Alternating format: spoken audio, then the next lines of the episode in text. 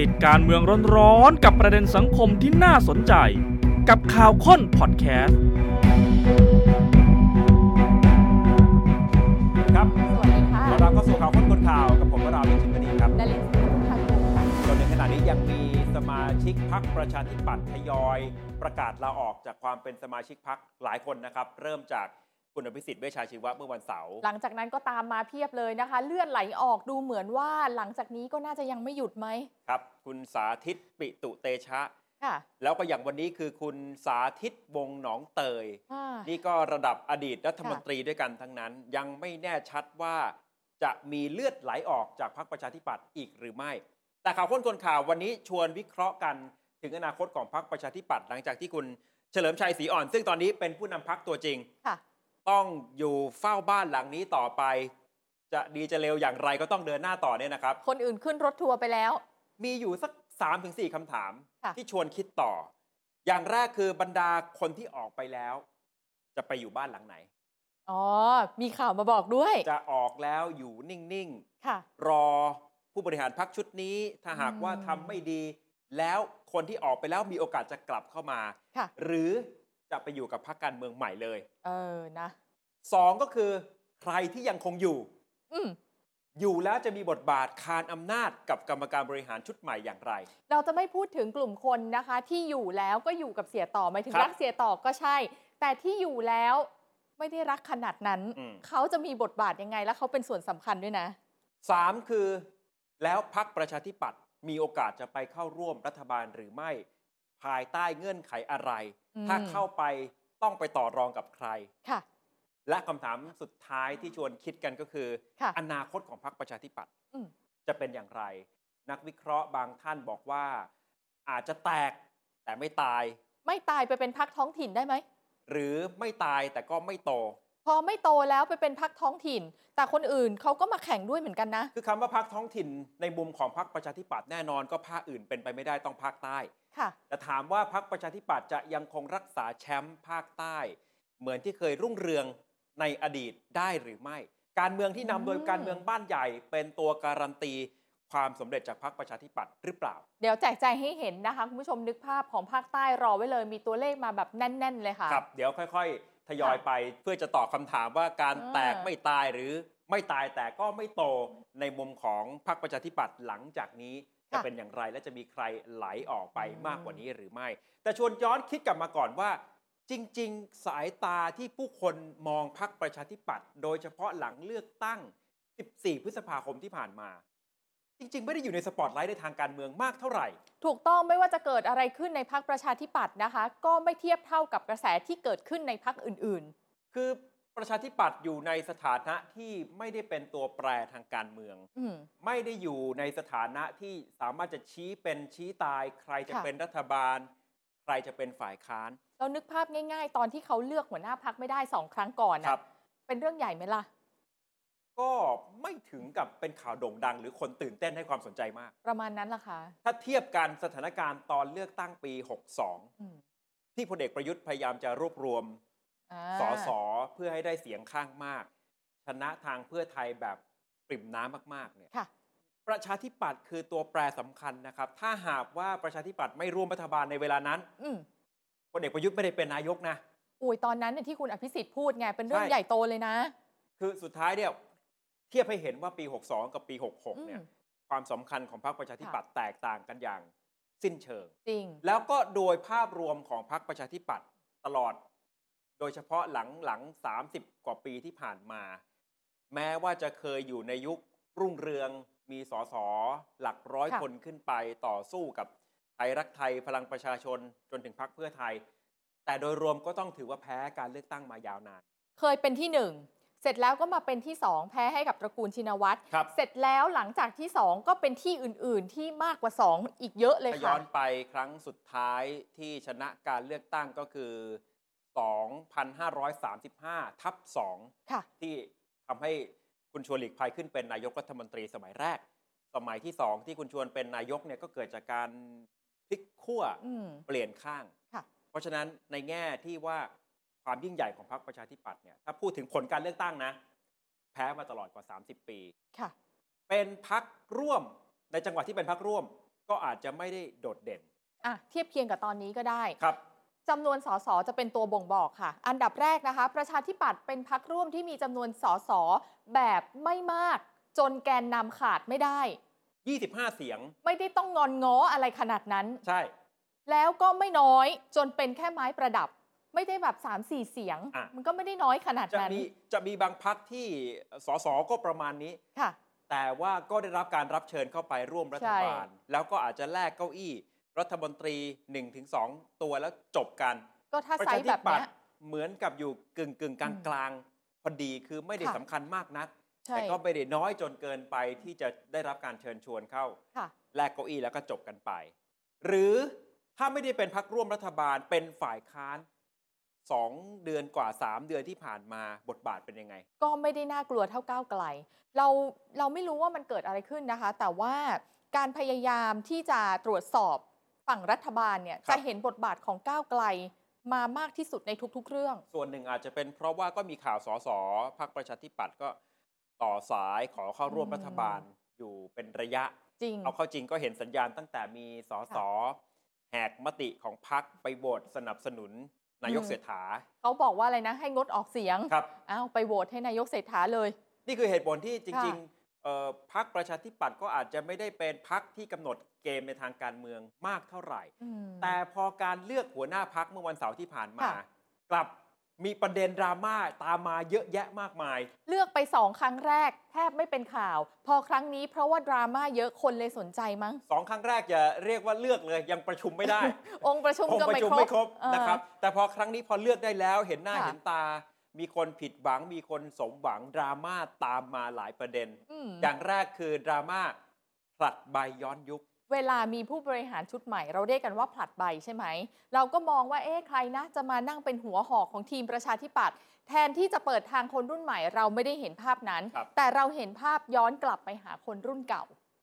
ก็สรุปก็คือไม่ได้ผลัดใบ ก็ไม่ได้ผลัดใบ ย้อนยุคกลับไปเหมือน ค่ะ เดิม ดราม่าตระบัดสัตว์ ก็ หัวหน้าพัก คือ คุณ ใช่ เฉลิมชัยศรีอ่อน ตอนที่เป็นเลขาธิการพักสู้ศึกเลือกตั้ง 14 พฤษภาคมที่ผ่านมาประกาศวางมือ ถ้าหากว่านำพักประชาธิปัตย์แพ้เลือกตั้ง ตอนนั้นคือมันมีจำนวนสส52 เก้าอี้ เป็นเส้นเป็นเกณฑ์ที่จะกำหนดว่าถ้ามากกว่านี้ถือว่าประสบความสำเร็จ ค่ะ ถ้าน้อยกว่านี้ เลขาธิการพักในเวลานั้น บอกว่าจะวางมือในทางการเมือง ก็จาก 52 เหลือ แต่ 25 สุดท้ายก็กลับมาเป็นหัวหน้าพักในครั้งนี้ อืม มีดราม่าสกัดคุณวัฒนยาบุญนาคมาดามเดีย เป็นลายอ่ะที่เขาคุยกันนะเหมือนเหมือนแบบบอกคนที่จะเข้าไปโหวตอ่ะ ครับ ว่าต้องทำตัวยังไง ถ้ามีการโหวตงดเว้นข้อบังคับ 70 30 เราจะไม่ยกมืออถ้ามีการงดเว้นคุณสมบัติให้จุดจุดจุดๆๆเราจะไม่ยกมือ อืมก็ชัดเจน แต่ก็ชัดเจนละค่ะ ว่าหมายถึงคุณเดียเนี่ยนะครับ แล้วสิ่งที่มันเปรียบเทียบเห็นได้ชัดเจนตำแหน่งอื่น ๆ ที่ไม่ได้ชิงหัวหน้าพักอ่ะ ค่ะ ที่จริงก็ต้องใช้คุณสมบัติเรื่อง อืม เออการเป็นสมาชิกพัก อืม กี่ปีเท่านั้นเท่านี้เหมือนกัน แต่ว่าในกรรมการบริหารพักชุดใหม่ มีบางท่านที่ได้รับการยกเว้นคุณ อืม สมบัติเหล่านี้ ทำไมเขาถึงได้รับการยกเว้นได้ โดยใช้เสียงข้างมาก ค่ะ ถึงทำให้เข้าไปอยู่ในทีมบริหารได้ ก็ อืม เกิดการเปรียบเทียบกัน มีดราม่าการลาออกของสมาชิกคนสำคัญอย่างคุณอภิสิทธิ์เวชชาชีวะ คุณอภิสิทธิ์เนี่ยจริง ๆ ให้สัมภาษณ์ยาวเหมือนกันนะคะ โดยสรุปแล้วบอกว่าก็ผู้บริหารพักชุดใหม่จะได้ไม่ต้องหวาดระแวงไง อืม ถ้าผมยังอยู่ไง และที่สำคัญคือไม่ได้คิดจะไปอยู่พักไหนนะ เพราะว่ากรีดเลือดออกมาเนี่ยสีฟ้าเลยจงรักพักดีกับประชาธิปัตย์ ครับคุณอภิสิทธิ์ก็ถือว่าเป็นหัวหน้าพักที่ ค่ะ ยังมีผู้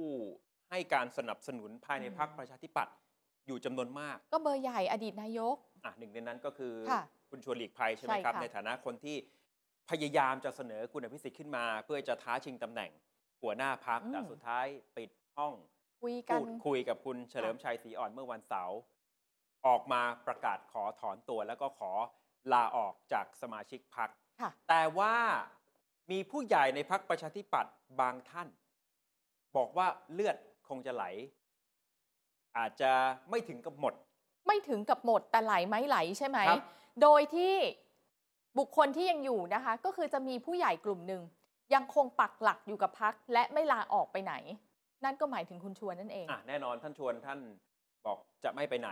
ค่ะ กับพรรคประชาธิปัตย์ และแต่ว่ากลุ่มที่จะไม่ลาออกเนี่ยบทบาทหลังจากนี้ล่ะ ไม่ใช่ก้อนกรวดในรองเท้า เอ้ย แต่ย้อนกลับไปดูคำข้างบนค่ะ เป็นก้อนกรวดในลูกตาหนักกว่า โอ้แปลว่าถ้าเอ่อเกิดไป อืม ทิ่มแทงอะไร ใช่ ขึ้นมาเนี่ยอาจจะถึงขั้นสะเทือนผู้บริหารชุดใหม่จะเป็นไปได้หรือไม่ ไม่ใช่แค่สร้างความเดือดร้อนนำคาญ ครับ แต่บั่นทอนเลยแหละ กลุ่มที่ไม่ออก ใช่ ซึ่งก็อาจจะหนึ่งในนั้นคือท่านชวนเนี่ยนะครับ ค่ะ อย่างที่บอกว่าอาจจะเป็นหนามยอกอกสำหรับเอ่อหัวหน้าพัก หรือกรรมการบริหารพักชุดใหม่ ประกอบไปด้วยใครบ้าง ยกตัวอย่างเช่น ปูชนียบุคคลของพัก เวลาพูดถึงคำว่าปูชนียบุคคลของ ค่ะ พักคุณผู้ชมก็คงจะพอนึกภาพตามออกแหละ อ่ ว่าในพักประชาธิปัตย์เนี่ย ใช่ จะมีใครบ้างโดยเฉพาะบรรดาอดีต หัวหน้าพักทั้งหลาย ก็สองสามคนน่ะ ครับคือวิธีการของเขาเนี่ย อืม ดูจากลำดับปาร์ตี้ลิสต์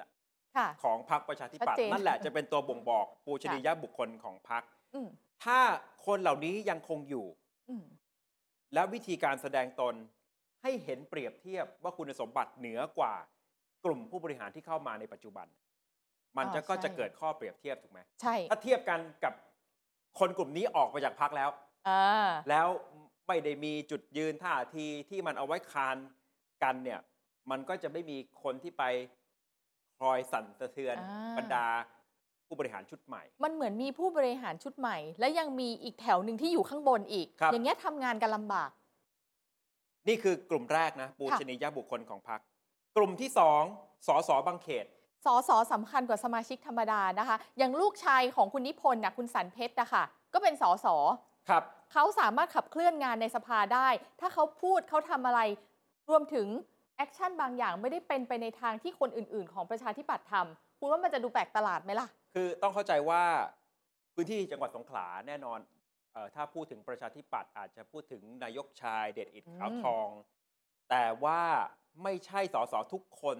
ที่ ค่ะ อยู่เครือข่ายเดียวกับนายกชาย เช่น คุณนิพนธ์เนี่ยก็คนละสาย ใช่ คุณนิพนธ์ครั้งนี้ ลูกชายคือคุณสันเพชรบุญญามณีเนี่ยเป็นสสเพราะฉะนั้นถ้าออกไปเทียบกับบทบาทความเป็นสส ค่ะ เห็นไหมมันสร้าง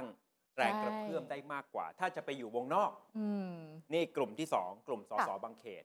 นอกจากนั้นยังมีกลุ่มที่ยังคงมีพลังในทางการเมือง ไม่จำเป็นต้องเป็นสสนะ มีแฟนคลับ ใช่ เป็นคนเด่นคนดัง พูดแล้วมีคนฟัง อืม โพสต์โซเชียลแล้วมีคนตามโพสต์แล้วสำนักข่าวทั้งหลายเอาไปขยายความให้กลายเป็นข่าว สมมุติว่ามีการให้สัมภาษณ์ แล้วเป็นการสัมภาษณ์ที่ขัดแย้งกับความคิดคนในพัก อืม มันจะเป็นยังไงอ่ะ เราจะมองภาพประชาธิปัตย์ยังไง ก็ อ่ะ อย่างที่บอกก็ย้อนกลับมาเรื่องก้อนกรวดในลูกตา มั เนี่ยแห ก็ ละ จะเนี่ย จะเป็นแบบเนี้ย สร้างความ เอออ อาจจะรำคาญ เนอะ แล้วก็หงุดหงิดกวนใจให้กับ ค่ะ ผู้บริหารพักชุดใหม่คือเอาจริง ๆ แล้ว ก็จะมีคนลักษณะนี้ในแต่ละยุคของพรรคประชาธิปัตย์อยู่ตลอดนะ ค่ะ คนที่อาจจะไม่ได้ไปในทิศทางเดียวกันกับ อืม หัวหน้าพักผู้บริหาร ไม่ใช่กับสิ่งที่กำลังจะเกิดขึ้นเฉพาะในยุคของคุณ อืม เฉลิมชัยยุคคุณจุรินทร์ก็มี มี เพียงแต่ว่าพอมันเกิดความแตกแยกแตกต่างกันแบบนี้เนี่ยมันจะหนักกว่าสิ่งที่เคยเกิดขึ้นในอดีตหรือเปล่า มันจะหนักกว่าค่ะ เพราะว่าเป้าหมายของคนบางคนในกลุ่มนี้นะคะ เขาอาจจะหวังไกล ถึงขั้นที่ว่ากลับมายึดพัก เปลี่ยนขั้วในพักก็เป็นไปได้ สิ่งที่จะเกิดขึ้นกับคนกลุ่มนี้ ค่ะ เกิดอะไรขึ้นบ้างทำให้การบริหารพักของผู้บริหารชุดใหม่ ไม่ง่าย ใช่ ไม่ถึงกับโหเหลือแต่พวกเราแล้วสามารถยึดพัก ไม่ยอม ได้แบบเบ็ดเสร็จ จะเป็นขวากหน้ำ จะมีคนที่อาจจะทำตัวเป็นฝ่ายค้านในพัก อืม แล้วคนที่ทำตัวเป็นฝ่ายค้านในพัก อาจจะไปสร้างอุปสรรค หรือลดโอกาสในการเข้าร่วมรัฐบาลให้มันน้อยลง อ่ะทีนี้เพื่อไทยก็ต้องคิดแล้วว่าเอาโหถ้าสมมติจะดึงประชาธิปัตย์มา แต่ยังมีบางคนคอยขัดคอยขวางอยู่เฮ้ยเราไม่เอาดีไหม ใช่ จะมีคนที่แสดงผลงานในสภา สะสมผลงานในฐานะฝ่ายค้านนะ ซึ่งบทบาทก็อาจจะแตกต่าง ใช่ จากสายของผู้บริหารชุดใหม่ ค่ะ ถูกไหมครับ แล้วก็คนเหล่านี้ถ้าอยู่เนี่ยยังสามารถรอจังหวะให้อีกฝ่ายหนึ่งพลาด อืม แล้วก็กลับมายึดพักกลับไป หรืออาจจะกลับมาแข่งขันทำให้พัก ย้อนกลับมาจุดเดิมได้ ความเป็นไปได้มีทุกอย่างเลยค่ะ อาจารย์โอรามถิ่นบางเตียวจากมหาวิทยาลัยบูรพาบอกว่าประชาธิปัตย์ไม่ตาย แต่ก็ไม่โต อ่ะแยกกันนะ ใช่ คำว่าไม่ตายกับคำว่าไม่โตนะคะ ไม่ตายเนี่ยหมายความว่าไม่ได้ศูนย์พันไปเลย อาจจะเป็นพักที่มีสสหลักสิบอะค่ะ คุณไม่ต้องหวังถึงหลักร้อยนะ ครับ 20-30 ประมาณนี้ แล้วก็ปรับยุทธศาสตร์ของตัวเองให้เป็นพักตัวแปรอ่ะมีสสอยู่ก้อนหนึ่งเขาก็อยากจะเชิญไปร่วมรัฐบาล ส่วนที่ไม่โตก็คงไม่สามารถพูดถึงความยิ่งใหญ่ในอดีตว่าจะกลับมาได้อีกครั้งหนึ่งอาจารย์โอรานก็บอกว่ามองไม่เห็นทิศทางเหมือนกัน มันคงเป็นศูนย์แล้วล่ะ เพราะว่าความขัดแย้งภายในพักรุนแรงเกินไป ก็ปรับตัวเองมาเป็นพักท้องถิ่น นี่คือกลุ่มที่ยังอยู่ ค่ะ อาจจะเป็น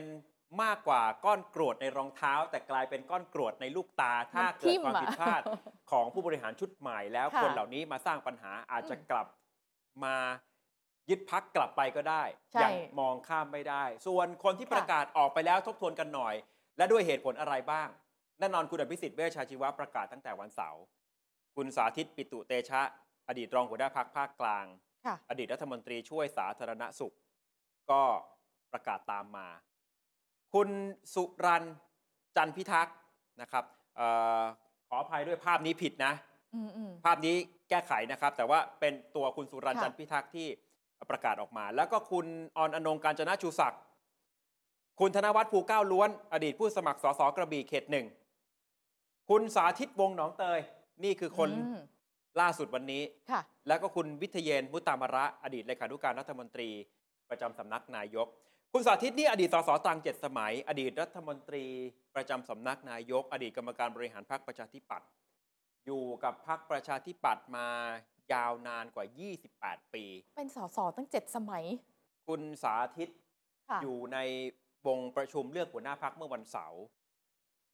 แกยังไม่ได้ประกาศลาออกทันทีตามคุณอภิสิทธิ์ หรือตามคุณสาธิตปิตุเตชะ ค่ะ แต่คุณสาธิตวงศ์หนองเตย กลับไปบ้านที่ตรั ง กลับที่ตรังก่อน ใช้เวลาคิด 2 วัน สองวัน จากวันเสาร์นะ ค่ะ แล้วคุณสาธิตเล่าให้ผมฟังในรายการคมชัดลึกว่า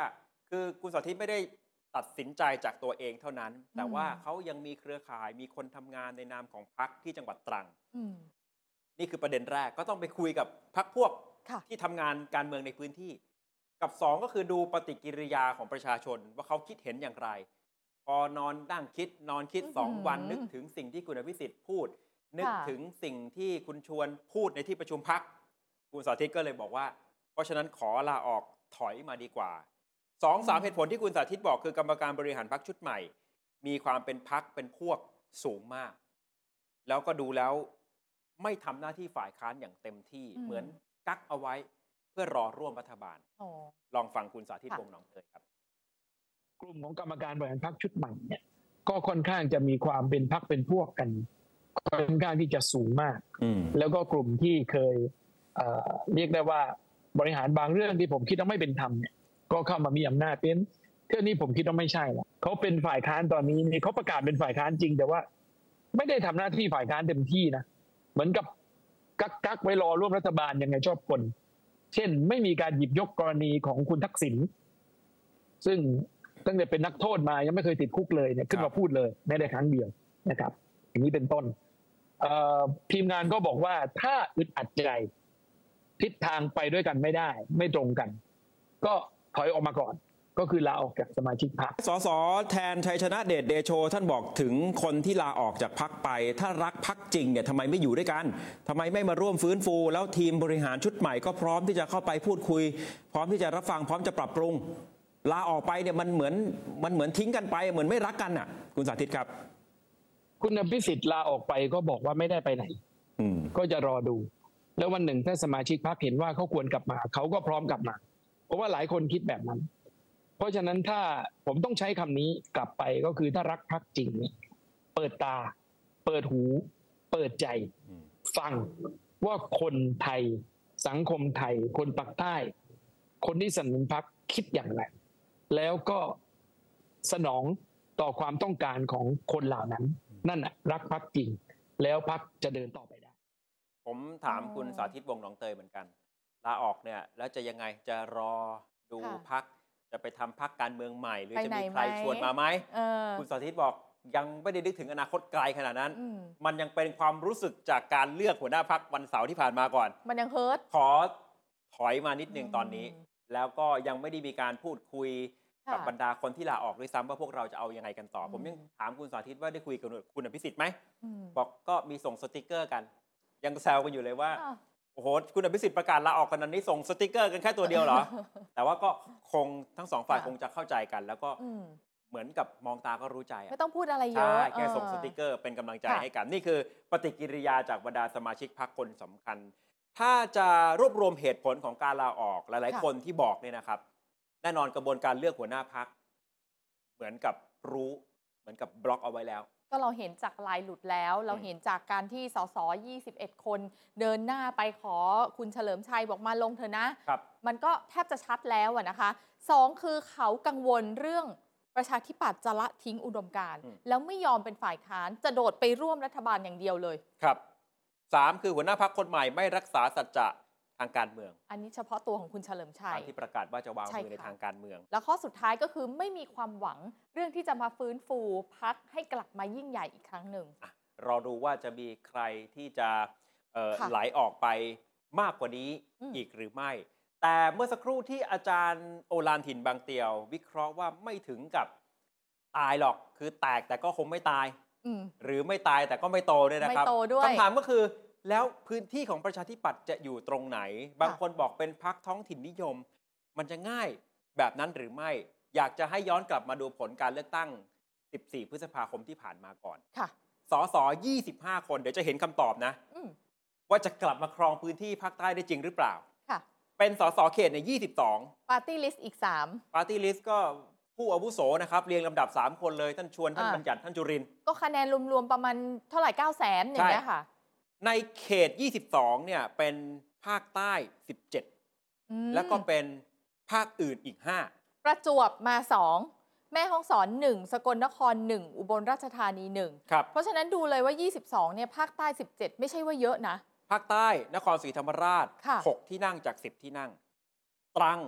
บ้านคุณชวนนะ อืม 2 จาก 4 ที่นั่ง ได้ครึ่งหนึ่ง พัทลุง 2 จาก 3 สงขลา 6 จาก 9 ค่ะ ปัตตานี 1 จาก อืม 5 ทีนี้มาลงรายละเอียดในบางพื้นที่เพื่อจะบอกว่า ค่ะ การจะครองใจพื้นที่ภาคใต้สำหรับพรรคประชาธิปัตย์ไม่ง่าย ใช่ ใน 17 ภาคใต้ที่เป็นเขต ค่ะ เอาเข้าจริงบางเขตไม่ได้มาจากความเป็นบ้านใหญ่โดยตรง อ่ะอย่างปัตตานีเขาไม่ใช่บ้านใหญ่ที่นั่น 1 ที่นั่ง อืม 2 คือบ้านใหญ่กวาดได้ไม่ยกจังหวัด นครศรีธรรมราช นครศรีธรรมราช 6 จาก 10 ที่นั่ง จริง ๆ คาดหวังว่าจะยกแต่ไม่ยกไง ตอนนี้ต้องจับตามองบทบาทของสส ค่ะ แทนชัยชนะเดชเดโช รองหัวหน้าพักคนใหม่ อืม แล้วก็ต้องถือว่าเป็นบ้านใหญ่บ้านใหม่ของนครศรีธรรมราชด้วย ค่ะ แต่ก็ยังไม่สามารถกวาดได้ยกจังหวัด อย่าง สามคือมีบางจังหวัดที่บ้านใหญ่ แพ้ยกจังหวัด บ้านใหญ่แล้วนะ แต่ไม่ได้เลยปักธงไม่ได้เลยที่สุ ใน ราษฎร์ธานี 17 เขต ค่ะ ภาคใต้นี้ไม่มีสุราษฎร์ธานีเลยแม้แต่ ไม่ หนึ่ มี งที่นั่ ทั้ ง งทั้งๆที่อดีตเนี่ยเคยได้นะ และ 4 ก็คือคนใต้ยังผูกติดกับความเป็นท่านชวนหลีกภัยเป็นหลัก คุณชวนเติบโตมาจากชาวบ้านธรรมดาเลยค่ะ มาเป็นทนายในห่วงเวลาหนึ่งแล้วก็มาเล่นการเมือง ครับ นเห็นถึงความทุ่มเทของคุณชวนที่จะต้องการนำพาพักประชาธิปัตย์พักของคนใต้ ก็ผูกติดภาพนี้ไป มันมีเรื่องที่เป็นตำนาน อืม เอ่อเล่าขาน จริง ๆ ไม่ใช่เรื่องเล่าเรื่องไม่เรื่องจริงเนี่ยแหละ เรื่องจริงนะ นะแต่ อ่ะ คล้ายๆกับว่าเป็น ค่ะ เป็นข้อมูลที่ทำให้เห็นว่าคนใต้ผูกพันกับพรรค อืม ประชาธิปัตย์ในยุคสมัยหนึ่งอย่างไร ป้ายหาเสียงของพรรคประชาธิปัตย์ถ้ามีรูปคุณชวน ค่ะ ในยุคที่กระแสท่านชวนสู กำลังมา ๆ แรง เนี่ย อ่ะ มีคนเอาร่มไปกางที่ป้ายหาเสียงให้กับคุณชวน อุยน่ารักจังเลย มันถึงเป็น อะ ประเด็นที่หลายคนพูดอาจจะใช้คำว่า อืม อ่ะประชาธิปัตย์ในยุคนั้นส่งเสาไฟฟ้าลงก็ได้เนี่ย อ่ แต่ประชาธิปัตย์เขาจะปฏิเสธคำนี้นะ ค่ะ แต่มันสะท้อนว่าความนิยมความเป็นพักกับภาคใต้เนี่ยมัน อืม สูงมากจริง ความเป็นคุณชวนน่ะอยู่ในใจคนใต้ ๆ ทีนี้คำถามก็คือเนี่ยบ้านใหญ่ เออบ างที่ก็ไม่ได้ยกจังหวัดบ้านบางที่ไม่สามารถ อืม กวาดได้เลยแม้แต่ที่นั่งเดียว และความเป็นคนใต้ผูกติดกับภาพลักษณ์ของความเป็นท่านชวน ซึ่งคุณชวนตอนนี้ภาพคืออยู่ตรงข้ามกับผู้บริหารชุดปัจจุบัน ใช่ แล้วมันจะยังคงครองความนิยมในภาคใต้เอาไว้ได้อย่างไร น่าจะพอมีคำตอบนะ จากเหตุผลทั้งหมดนี้นะคะ อีกหนึ่งคำถามคือคนที่ไปแล้ว แล้วจะไปอยู่ไหน โอ้ อันนี้น่าร ส วม นุก ถึงพรรคประชาธิปัตย์ตกลงว่า มีโอกาสจะเข้าร่วมรัฐบาลหรือไม่ภายใต้การนำของคุณเฉลิมชัย ทั้งหมดนี้นะคะ รวบรวมมาจากข่าวที่สะพัดทางการเมืองนะตอนนี้ จริง ๆ เคยมีคำทำนายจากกูรูทางการเมืองหรือนักการเมืองในพักอื่นๆมาแล้วแหละ ครับ เขาพูดมาอยู่แล้วว่าวันไหนนะที่เลือกผู้บริหารชุดใหม่ และถ้าได้เป็นคนนี้คนนี้นะพักแตก อ่ะเราไม่ฟันธงไปทางใดทางหนึ่งก็แล้วกัน เอาเป็นว่ามันคือข่าวแล้ว แต่ กัมอนเนาะ งอธิบายให้เห็นถึงความเป็นไป ค่ะ ได้ว่ามันจะเกิดทางเลือกหนึ่งทางเลือกสองทางเลือกสามและมันมาผสมรวมกับสถานการณ์ในทางการเมืองอย่างไร ค่ะ ข่าวสะพัดทันทีเมื่อเสียต่อกลุ่มบางเหียนปุ๊บพร้อมเสียบร่วมรัฐบาล จริง ๆ ข่าวนี้มันก็มีมานานแล้วแหละ แต่พอเป็นเสียต่อปุ๊บข่าวมันกลับกลายเป็นดังขึ้น แม้ว่าหลังจากรับตำแหน่งแล้ว หัวหน้าพักคุณเฉลิมชัยบอกว่าจะทำหน้าที่ฝ่ายค้าน อืม อย่างเข้มแข็ง แต่ว่าร่องรอยในอดีต ค่ะ มันบ่งบอกอยู่ว่ากลุ่มที่โหวตให้นายกเศรษฐาทวีสินเนี่ย มาจากกลุ่มของเสียตอก ลุ่มเดียวกัน 16สอสอ อืม ณวันนั้น มติพักบอกงดออกเสียง วันนั้นแห แต่ ละ โหว เป็ ต น นายก จุดตั้งต้นหลังจากนั้นมา ความเป็นพรรคประชาธิปัตย์ ค่ะ จะมีคนตั้งข้อสังเกต และไม่ไว้วางใจว่าจะไป อืม ร่วมรัฐบาลในวันใดวันหนึ่งหรือไม่ ใช่ค่ะ เพราะข้อเอ่ออ้างวันนั้นบอกว่าต้องการให้ประเทศเดินหน้า อืม แต่ตอนนั้นพรรคเพื่อไทยได้คะแนนเสียงเกิน เสียงเขาพอแล้ ขึ้นไป ว เยอะแล้ว แล้วพักประชา สว ธิ ก็ ปั ไป ตย์ ไกลแล้ว เขามาโหวตตอนท้ายใช่ ตาม ไหม มาบททีหลัง ตามมาโหวตที่หลังอีก ถึงกลายเป็นถูกมองว่า ค่ะ จะเป็นพรรคอะไร ถ้าหากว่ามันเกิดอุบัติเหตุในทางการเมืองอะไรหรือเปล่า อืม เท่านั้นยังไม่พอจำได้ใช่ไหมครับ ในช่วงพยายามตั้งรัฐบาล ใช่ ของพรรคเพื่อไทย ค่ะ ก็มีข่าวว่าหนึ่งในพรรคที่จะเชิญชวนมาร่วมรัฐบาล คือพรรคประชาธิปัตย์ มีอยู่ตลอดเวลา มี มี ร่องรอย ประกอบกับไม่ใช่ข่าวลือเป็นข้อเท็จจริงนะ ค่ะ นายกชายเดชอิดขาวทอง มีจังหวะที่เดินทางไปพบคุณทักษิณที่ฮ่องกงนายกชายยอมรับ เขาไม่ยอมรับทีหลังแล้วเขาบอกเขาไม่ได้คุยการเมืองคุณ ซึ่ ว ง ราวิทย์เขาไม่ได้คุยการเมือง ในสังคมการเมืองไทยไม่มีใครเชื่อนะเวลานั้น เออ แต่ก็โอเคจริงอยู่ นายกชายเคยไปลงสอสอไทยรักไทยนะครับ ค่ะ เพื่อจะ อืม สู้กับประชาธิปัตย์ในจังหวัดสงขลา เคยด้วย สุด ใช่ไหม ท้ายก็สอบตกไป แล้วก็ อืม มาลงสนามนายกอบจจนถึ ค่ะ งเข้ามาพักประชาธิปัตย์มันก็อาจจะอ้างเรื่องของความสัมพันธ์ในอดีตกับคุณทักษิณได้ คนเคย ที่ไปเจอกันที่ฮ่องกง อ่า แต่ว่าแหมมันเป็นจังหวะการตั้งรัฐบาลพอดีเนี่ย ค่ะ ไม่คุยการเมืองคงไม่มีใครเชื่อ เออ ปรากฏประกอบกับข่าวว่ารัฐบาลพักเพื่อไทยจะปรับคณะรัฐมนตรีปีหน้า โดยมีปัจจัยหนุนหลาย ๆ อย่างนะคะ ว่าคงจะต้องมีอะไรเปลี่ยนแปลงบ้างแล้วแหละ พอถึงปี 2567 นะคะ อันดับแรกเรากำลังรอดูว่าอดีตนายกทักษิณจะพ้นโทษช่วงเวลาไหน อืม โอ้วันนี้ข่าวลือมาเยอะมาก เดี๋ยวค่อยเคลียร์กันในเบรกถัดไปนะคะ เมื่อพ้นโทษมาแล้วออกมาปั๊บ จะมีการกระชับอำนาจใช่ไหม ครับ บวกกับการปรับคอรมอต้องไม่ลืมมีรัฐมนตรีว่างอยู่สองเก้าอี้ ว่างอยู่แล้วนะ จะตอบ ค่ะ แทนกันภายใน อ่า หรือจะเปิดทางให้พักใหม่ ค่ะ เข้ามา เท่านั้นยังไม่พอก็มีข่าว นี่เราพยายามจะสรุปความเคลื่อนไหวมาให้เห็นทั้งหมดเนี่ยนะครับ ว่าพักร่วมรัฐบาลบางพักอาจจะสลายตัว แล้ แล้ว วก็เข้าไปรวมกับ อ๋อ พักเพื่อไทย เช่น พลังประชารัฐ ข่าวมาแรงว่าเป็นพลังประชารัฐ สมมติเอาอย่างนี้ละกันพักไหนสักพักหนึ่งที่ร่วมรัฐบาลอยู่ หากสลายตัวไป อืม นั่นเท่ากับว่าคุณจะไปรวมกับเพื่อไทยก็ได้นะ ต้องปรับคอรมอใหม่ เพคราะรับ ว่าจำนวนเก้าอี้มันเปลี่ยนต้องหารใหม่ ถูกต้องไหม แต่ถึงแม้ว่าจะเอ่อรวมเข้าไปกับพักเพื่อไทยแล้ว สมมุติว่าเป็นพักพลังประชารัฐเนี่ยนะ ค่ะ อำนาจในการถ่วงดุลของพักภูมิใจไทยก็ยังคงมีอยู่นะครับ ใช่ ถ้าภูมิใจไทยถอนตัว อืม โอกาสที่คะแนนจะไม่ถึงกึ่งหนึ่ง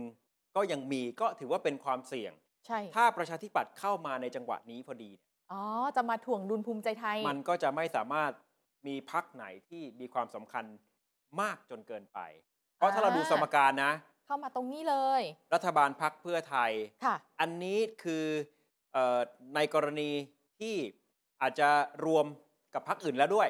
ใช่ทั้งหมดเลยค่ะ 243 ยกเว้นภูมิใจไทยแยกมาให้เห็นชัด อ่าถ้าภูมิใจไทยออกไป 243 ที่ยังเหลืออยู่ในนามของพักร่วมเนี่ย ๆค่ะ ไม่ถึงครึ่งหนึ่งเห็นไหมครับ นี่เหลือแค่นี้ไม่ถึงครึ่ง แต่ตอนนี้บวกกันได้ 314 ค่ะ ในกรณีที่ภูมิใจไทยสมมุติอาจจะมีปัญหาออกไปประชาธิปัตย์25 ที่เข้ามาเสียบ มาเติมเลย จะทำให้รัฐบาลมีเสียงเกินกึ่งหนึ่งคือ 268 เสียง อยู่ได้ละ ทันที ค่ะ นะ มันก็เลยเป็นจังหวะที่เนี่ยทำให้ถูกมองเชื่อมโยงกันเพียงแต่ว่ามันจะเกิดขึ้นจังหวะไหนหรือขึ้นอยู่กับการตัดสินใจของรัฐบาลเพื่อไทยเขาด้วย อืม แม้ว่าประชาธิปัตย์บางท่านอาจจะมีแนวโน้มอยากจะเข้าไปร่วม ก็ไม่ได้สามารถกำหนดเกมได้ทุกอย่าง ใช่ค่ะ ส่วนคนที่ออกไปแล้ว แล้วจะไปอยู่ที่ไหนอนาคตทางการเมืองจะเป็นอย่างไร อุ้ยข่าวมาเต็มเลยนะคะ แกนนำประชาธิปัตย์ที่ลาออก หรืออาจจะมีบางส่วนที่เตรียมจะออก ครับ ก็คงจะต้องย้ายพักกันหน่อยแหละ จับ ใช่ไหม ตาม คะ อง เพียงแต่ว่ายังไม่ถึงขั้นจะฟันธงได้หรอก เพราะว่า อืม โอ้ยการเมืองโดยเฉพาะถ้ายังไม่ถึงเวลาเลือกตั้ง ค่ะ เนี่ย มันอีกยาวนาน อ่า อาจจะพลิกอาจจะเปลี่ยนกันได้ตลอดเวลา เพียงแต่ว่าลองไล่ดูว่ามันเคยมีแนวโน้ม หรือเคยมีข่าวอะไรบ้าง เช่น ภูมิใจไทย เคยมีข่าวก่อนการเลือกตั้งว่าคุณสาธิตปิตุเตชะ อืม จะไปร่วมกับภูมิใจไทย แต่สุดท้ายคุณสาธิตก็ไม่ได้ไปร่วม ก็ยังอ ก็ไม่ ยู่กับได้ประชา ไปนะ ธิปัตย์ แต่ภูมิใจไทยก็อาจจะเป็นอีกบ้านหนึ่งที่ทำให้เหล่าบรรดาที่ออกจากประชาธิปัตย์เนี่ยไปซบได้ ก็แน่นอนคุณสาธิตเอ่อเป็นรัฐมนตรีช่วย อืม สาธารณสุขกับคุณอนุทินด้วย ตอนนั้นก็ทำงาน อ๋อ ใกล้ชิดกันมันถึงมีข่าว ค่ะ ผูกโยงกันสองหรือบางคนที่ออกไปอาจจะไปรวมไทยสร้างชาติไหม อืม เพ เขา ราะว่า ก็ดีอยู่ เพราะว่ารวมไทยสร้างชาติกระแสในภาคใต้ ค่ะ ความเป็นลุงตู่ก็ยังถือว่าใช้ได้ในช่วงการเลือกตั้งที่ผ่านมา อืม และรวมไทยสร้างชาติเองก็ต้องการบ้านใหญ่จากประชาธิปัตย์เข้าไปเสริมด้วย ซึ่งจริง ๆ ตอนปีตอน 14 พฤษภาคมที่ผ่านมาเลือกตั้งก็มีดึงมีดูดไปแล้ว ใช่ ตอนนั้นที่มีวิวาทะกันนะว่าเป็นพักเฉพาะกิจกับอะไรนั่นแหละ ก็คือแรงแค้น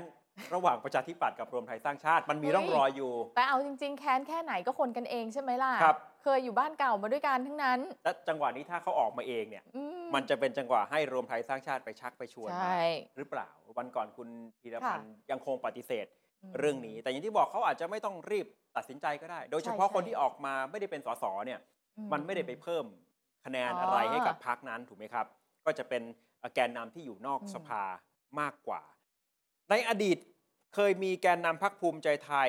กับแกนนำพรรครวมไทยสร้างชาติ เคยพูดเอาไว้ เขาวิเคราะห์กัน ใช่ เขาอ่านเกมกัน เขารอจังหวะนี้กันมาแล้วเขาก็ทำนายไว้ก่อนหน้านี้เลยค่ะ เขาบอกว่า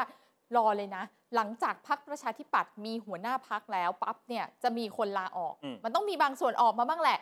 และทั้งสองพักนี้ก็ขอเปิดประตูบ้านรอรับเลยเวลคัมเข้ามาเลยค่ะ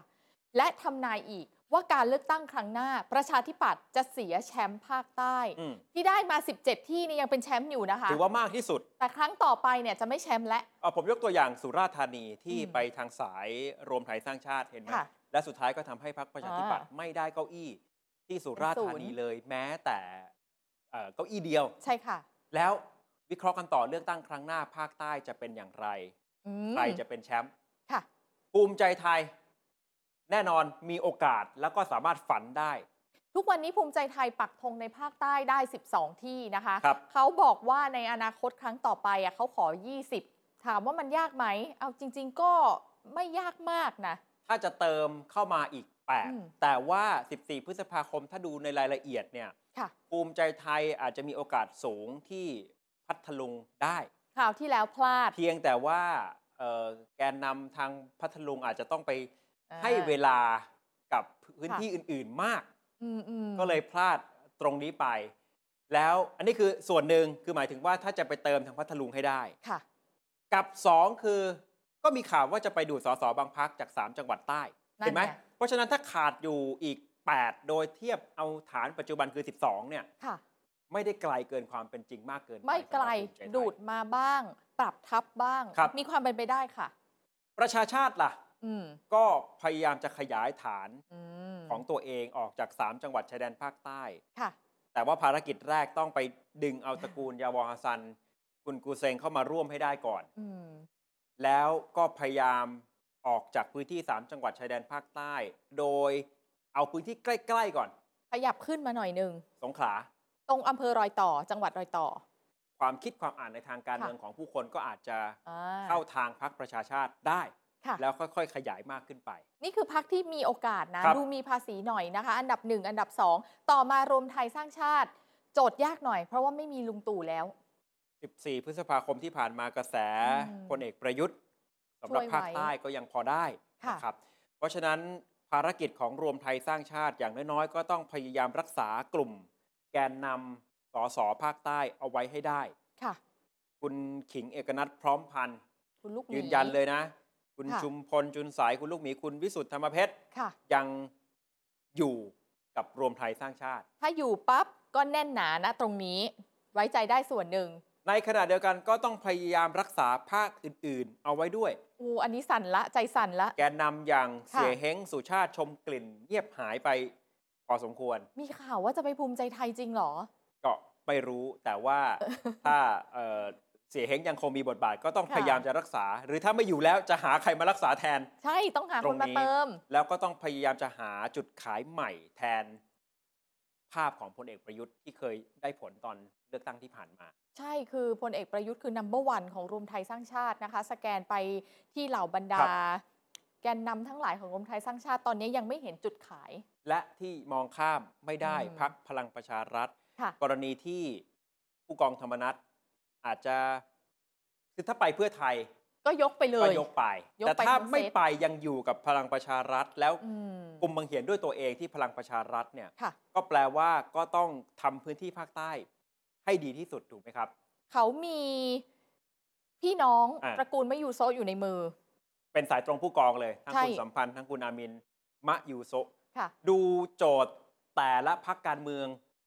จ้องที่จะมาเป็นเอ่อผู้นำในภาคใต้ทั้งนั้น แล้วประชาธิปัตย์จะอยู่ตรงไหน 17 ที่นั่ง อืม ที่เคยเป็นแชมป์เมื่อการเลือกตั้งที่ผ่านมา โอกาสจะพยายามเอ่อครอบครองเอาไว้ให้เหมือนเดิม มันจะมีอยู่หรือไม่ ยากเหมือนกันนะคะ บอกกันมาตลอดค่ะ ว่ายุคนี้ของประชาธิปัตย์ที่ว่าตกต่ำเนี่ยประชาธิปัตย์ต้องการจุดเปลี่ยน ทบทวนกันอีกสักทีว่าจะเปลี่ยนได้จริงไหม 1. แพ้เลือกตั้งมา 31 ปี 2. เป็นแกนนำจัดตั้งรัฐบาล 2 ครั้งนะเมื่อก่อนน่ะ อืม แต่ได้มาเนี่ยจากอุบัติเหตุทางการเมืองล้วนๆเลย ครับ ไม่ใช่ว่าเป็นการชนะถูกต้องไหม ก็โดยเฉพาะครั้งของคุณอภิสิทธิ์เนี่ย อืม ก็ถูกมองในเวลานั้น ค่ะ หรือแม้แต่คุณชวนสอง อืม ก็เป็นอุบัติเหตุทางการเมืองได้เหมือนกัน ค่ะ แล้วพักเองก็ยังมีรอยร้าวภายใน เพราะว่ามีบางกลุ่มไม่ได้เห็นด้วย ในจังหวะที่เคยร่วมรัฐบาล ค ครับ รั้งที่แล้ว ก็มีรอยร้าวระหว่างทาง เลือกตั้งสองครั้งหลัง ถือว่าพ่ายยับเยินโดยเฉพาะถ้าเทียบกับตัวเลขปี 54 เคยได้ 259 159 62อ่ะ159 ขออภัย 62 หายไปร้อยกว่า หายเหลือหนึ่งในสา เหลือ ม 52 อืม 53 ที่นั่ง ตอนนั้นนี่ก็ช็อกกันพอสมควร ค่ะ แล้ว พอ 66 มาเหลือ 25 ที่นั่ง โอ้โห โอกาสฟื้นของพรรคประชาธิปัตย์ตอนนี้ก็ยังมองแทบไม่เห็นครับ เพราะว่าภูมิทัศน์ทางการเมืองเปลี่ยนไปเยอะ อืม พรรคประชาธิปัตย์เหมือนจะก้าวไม่ทันความเปลี่ยนแปลงตรงนี้ เขาอยู่มานานเป็นพักที่เก่าแก่ จุดขายของเขาคนดี ซื่อสัตย์สุจริต ปรากฏว่าจุดขายนี้มันขายไม่ได้แล้วไง อืม ลองไปสแกนดูพักอื่น ๆ ที่เป็นพักเกิดใหม่ด้วย หรือพักที่เขาปรับภูมิทัศน์ของตัวเองนะคะ เขาไม่มีจุดขายแบบนี้แล้ว จุดเด่นความเป็นนักพูด โอ้โห งานในสภาเก่งมากเลย ปรากฏว่าเปล่าเลย ไม่ได้ช่วยหนุนเสริมการได้เป็นรัฐบาลเลยด้วยซ้ำเหลือแต่จุดอ่อนเนี่ยแหละ ที่จริง ๆ ต้องพัฒนาแต่ก็ไม่เห็นการพัฒนา อืม การบริหารแบบยุคใหม่ เราเห็นไหม ยังไม่เห็นเนาะ ครับ จุดด้อยการสื่อสารประชาสัมพันธ์ โดยใช้สื่อใหม่ เราเห็นไหมก็ยังไม่เห็นเนาะ ภาพสะท้อนที่มันชัดเจนก็อย่างเช่นการปฏิเสธ คุณวัฒนยา ค่ะ บุญนาค ในแง่ของการงดข้อบังคับพักเพื่อให้เข้าไป อืม ชิงตำแหน่ง แม้ว่าสุดท้ายแล้วอาจจะไม่สามารถชนะโหวตได้หรอก แต่ หลายคนก็ ก็ไม่ได้ รู้ แม้แต่ ใช่ เข้าไปท้าชิงตำแหน่งนี้ ไม่ได้แข่งอะ คุณไพศาลพืชมงคล กุณซือสมองเพชร อดีตที่ ค่ะ ปรึกษาบิ๊กป้อมก็โพสต์เฟซบุ๊กพูดถึงคุณวัฒนยาเหมือนกัน อืม บอกเสียดายคนเก่งคนดีที่ไม่เป็นที่ต้องการ ค่ะ น่าเสียดายมาดามเดียนักการเมืองเลือดใหม่ นี่ไง น่าเสียดายไม่ได้รับอนุญาตตามระบบการของพัก ครับ ให้ โด ล ย งสมัครเป็นหัวหน้าพัก ใช่คือไม่สามารถจะฝ่าฟันไอ้ตัก็คือ ว ถูกสกัดเป็นตั้งแต่ กฎ ด่าน เก แร ณฑ์ ก ของ อะ พรรคเอาไว้ได้ อ่าน นะครับ จุดแข็งที่พรรคประชาธิปัตย์เคยมีในอดีตยืนเคียงข้างประชาธิปไตย ตอนนี้ได้กลายเป็นอดีตที่ถูกลืมไปแล้ว ใช่ ยุคคุณอภิสิทธิ์ก็อาจจะถูกมอง ซึ่งก็ยังเป็นข้อถกเถียงกันอยู่ทุกวันนี้ อืม เรื่องการจัดรัฐบาลในค่ายทหาร ค่ะ หรือตอนปี 62 ที่ไปร่วมรัฐบาลกับพลเอกประยุทธ์ด้านหนึ่งก็อาจจะยังเป็นบาดแผลที่ทำให้พรรคประชาธิปัตย์ถูกมองมาจนถึงทุกวันนี้ และภาพณวันนี้ของประชาธิปัตย์นะคะ คนก็มองว่าไม่ได้ปรับเปลี่ยนไปตามการเปลี่ยนแปลงของสากลเลย ประชาธิปัตย์ยังคงว่ายทวนกระแสย้อนทางหามคนเก่ากลับมาด้วยซ้ำ อืม ลองชวนคุณผู้ชมคิดนะคะ ดูจากโพเนชั่นโพเรามีโพของเราใช่ไหมคะ เพิ่งจะสำรวจกันมา ณตอนนั้นเนี่ยเราเห็น 2 ชื่อที่เป็นแคนดิเดตของหัวหน้าพักประชาธิปัตย์ก่อนวันที่เหล่าบรรดาสสเนี่ยจะไปส่งเทียบเชิญถึงคุณเฉลิมชัยนะ ครับ ตัวเลขออกมาว่าประชาชนสนับสนุนคุณเดียวัฒนยา 71.56 คุณนราพัฒน์28.44 จริง ๆ ทั้งสองท่านก็คือคนรุ่นใหม่หมดแหละ ครับ แต่ แต่ ผล ว่า ปรากฏว่ามันไม่ใช่อย่างนั้นเลย ก็ไม่ใช่ทั้งสองคน ใช่ แล้วในโพลเดียวกันยังมีคำถามว่าในการเลือกตั้งครั้งหน้า คุณจะเลือกพรรคประชาธิปัตย์หรือไม่ ไม่แน่ใจ 72.05 บอกกับเนชั่นโพบอกว่ายังไม่แน่ใจ ใช่ ทั้งหมดนี้คือโจทย์ของพรรคประชาธิปัตย์ที่อยู่ภายใต้ความท้าทายของคุณเฉลิมชัยศรีอ่อน หัวหน้า ค่ะ พักและกรรมการบริหารพักยุคใหม่ ชุดใหม่ อาจจะบางจริง ๆ ก็มีหน้าใหม่หลายคน แต่ด้วยความที่ถูกมองว่าอาจจะเป็นกลุ่มเดียวกันเป็นพักเป็นพวกกับทางหัวหน้าพักเนี่ย มันก็จะทำให้บางคนที่ดูแล้วเลือกที่จะขอนั่งรถคันนี้ออกมาก่อนจากบ้านสีฟ้านี้ดีกว่า ใบ อยู่ที่ว่าหัวหน้าพรรคคนใหม่จะฝ่าฟันเรื่องที่เอ่อเขามองไว้ถึงความตกต่ำของพรรคประชาธิปัตย์ได้มากน้อยขนาดไหน มันก็เป็นเสียงวิพากษ์วิจารณ์นะคะ เวลาเท่านั้นแหละค่ะที่จะพิสูจน์ผลงาน ครับ นะคะ